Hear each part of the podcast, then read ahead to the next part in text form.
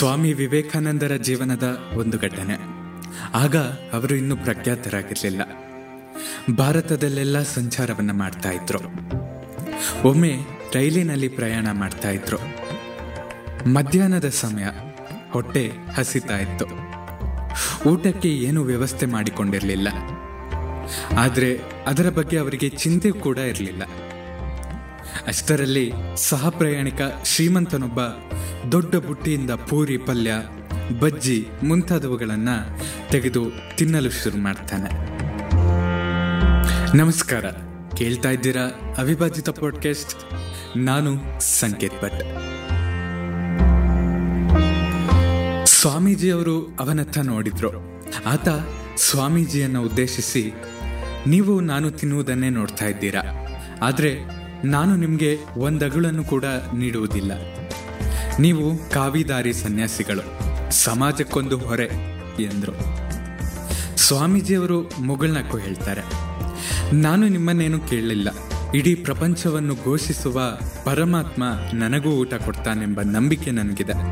ನಿಮ್ಮ ಪಾಡಿಗೆ ನೀವು ನಿಸ್ಸಂಕೋಚವಾಗಿ ತಿನ್ನಿ, ನೀವು ತಿಂದ್ರೆ ನನಗೆ ನಾನೇ ತಿಂದಷ್ಟು ಸಮಾಧಾನ ಅಂತ ಹೇಳಿದರು. ಅಷ್ಟರಲ್ಲಿ ರೈಲು ಒಂದು ಸ್ಟೇಷನ್ನಿನಲ್ಲಿ ನಿಂತು. ಪ್ಲಾಟ್ಫಾರ್ಮ್ನಲ್ಲಿ ಒಬ್ಬಾತ ಎರಡು ಕೈಯಲ್ಲಿ ಬುಟ್ಟಿಗಳನ್ನು ಹಿಡಿದು ಓಡ್ತಾ ಇದ್ದ. ಯಾರನ್ನೋ ಹುಡುಕ್ತಾ ಇದ್ದಂತೆ ಕಾಣಿಸ್ತಾ ಇತ್ತು. ಆತ ಸ್ವಾಮೀಜಿಯವರನ್ನ ಕಂಡ ತಕ್ಷಣ ಅವರ ಬೋಗಿಯೊಳಕ್ಕೆ ನುಗ್ಗಿದ.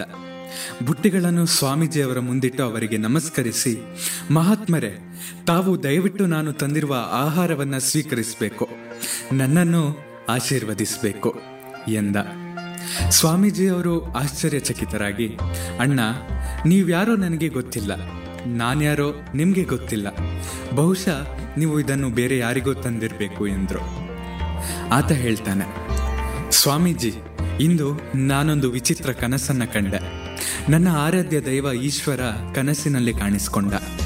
ಒಳ್ಳೆಯ ಭೋಜನವನ್ನು ರೈಲು ಸ್ಟೇಷನ್ಗೆ ತೆಗೆದುಕೊಂಡು ಹೋಗಬೇಕೆಂದು ರೈಲಿನಲ್ಲಿ ಬರುವ ಒಬ್ಬ ಸಾಧುವಿಗೆ ಅದನ್ನು ಅರ್ಪಿಸಬೇಕೆಂದು ಹೇಳಿದಂತಾಯ್ತು. ನಾನು ಏನೋ ಕನಸು ಎಂದು ಮಲಗಿಬಿಟ್ಟೆ. ಆದರೆ ಮತ್ತೆ ಕನಸಿನಲ್ಲಿ ಈಶ್ವರ ಕಾಣಿಸಿಕೊಂಡ. ಮತ್ತದೇ ಸೂಚನೆಯನ್ನು ನೀಡಿದ. ಈ ಊರಿನಲ್ಲಿ ನನ್ನದೊಂದು ಮಿಠಾಯಿ ಅಂಗಡಿ ಇದೆ. ನನ್ನ ಮನೆಯಿಂದ ತಂದ ಭೋಜನ ಮತ್ತು ನನ್ನ ಅಂಗಡಿಯಿಂದ ತಂದ ಸಿಹಿ ತಿಂಡಿಗಳು ಇಲ್ಲಿವೆ. ಈಶ್ವರ ಬಂದು ನನಗೆ ಕನಸಿನಲ್ಲಿ ಹೇಳಿದ ಸಾಧು ನೀವೇ ಎಂದು ನನಗೆ ಖಚಿತವಾಗಿದೆ. ದಯವಿಟ್ಟು ಸ್ವೀಕರಿಸಿ. ನನ್ನನ್ನು ಆಶೀರ್ವದಿಸಬೇಕು ಎಂದು ಬೇಡಿದ್ರು. ಎಲ್ಲ ಈಶ್ವರನ ಲೀಲೆ ಎಂದುಕೊಂಡು ಸ್ವಾಮೀಜಿ ಊಟಕ್ಕೆ ಕುಳಿತರು. ಇದೆಲ್ಲವನ್ನು ಅವರ ಸಹ ಪ್ರಯಾಣಿಕ ಶ್ರೀಮಂತ ತೆರೆದ ಕಣ್ಣು ಬಾಯಿಂದ ನೋಡ್ತಾ ಇದ್ದ. ಸ್ವಾಮೀಜಿ ಆತನಿಗೆ ಬಯ್ಯ ತಾವು ಕೇವಲ ಪೂರಿ ಪಲ್ಯದ ಊಟ ಮಾಡಿದ್ದೀರಿ. ಈ ನನ್ನ ಅನಿಮಿತ್ತ ಬಂದು ಸಿಹಿ ತಿಂಡಿಗಳನ್ನು ತಂದಿದ್ದಾರೆ. ದಯವಿಟ್ಟು ಸಿಹಿ ತಿಂಡಿಗಳನ್ನು ನನ್ನೊಂದಿಗೆ ಸ್ವೀಕರಿಸಿ ಎಂದು ಆಹ್ವಾನಿಸಿದರು. ಸ್ವಾಮೀಜಿಯವರ ಪ್ರೀತಿಯ ಮಾತುಗಳನ್ನು ಕೇಳಿ ಶ್ರೀಮಂತನಿಗೆ ಏನು ಹೇಳಬೇಕೋ ತೋಚಲಿಲ್ಲ. ಕಣ್ಣೀರು ಗೆರೆಯುತ್ತಾ ಸ್ವಾಮೀಜಿಯವರ ಪಾದಗಳಿಗೆ ನಮಸ್ಕರಿಸಿದ. ಈ ನಿಜ ಘಟನೆಯ ಸಂದೇಶ ಬಹಳ ಸರಳವಾಗಿದೆ. ನಂಬಿ ಕೆಟ್ಟವರಿಲ್ಲ. ಹೇಗೋ ಏನು ಎಲ್ಲಿಂದಲೋ ಸಹಾಯ ಒದಗುತ್ತದೆ ಹಂಚಿಕೊಂಡು ತಿನ್ನುವುದು ಉಚಿತ. ಕೋಪಿಸಿಕೊಂಡವರನ್ನು ಪ್ರೀತಿಸುವುದು ಅವರ ಪರಿವರ್ತನೆಯ ಒಂದು ಪರಿ ನಿಮ್ಮ ಪ್ರೀತಿ ಹಾಗೂ ಪ್ರೋತ್ಸಾಹ ಸದಾ ಹೀಗೆ ನನ್ನ ಮೇಲೆ ಇರಲಿ. ನಿಮ್ಮ ಅನಿಸಿಕೆಗಳನ್ನು ನನ್ನ ಬಳಿ ಹಂಚಿಕೊಳ್ಳಿ. ಸದಾ ಕೇಳ್ತಾ ಇರಿ ಅವಿಭಾಜಿತ ಪಾಡ್ಕಾಸ್ಟ್ ನಾನು ಸಂಕೇತ್ ಭಟ್. ಧನ್ಯವಾದಗಳು.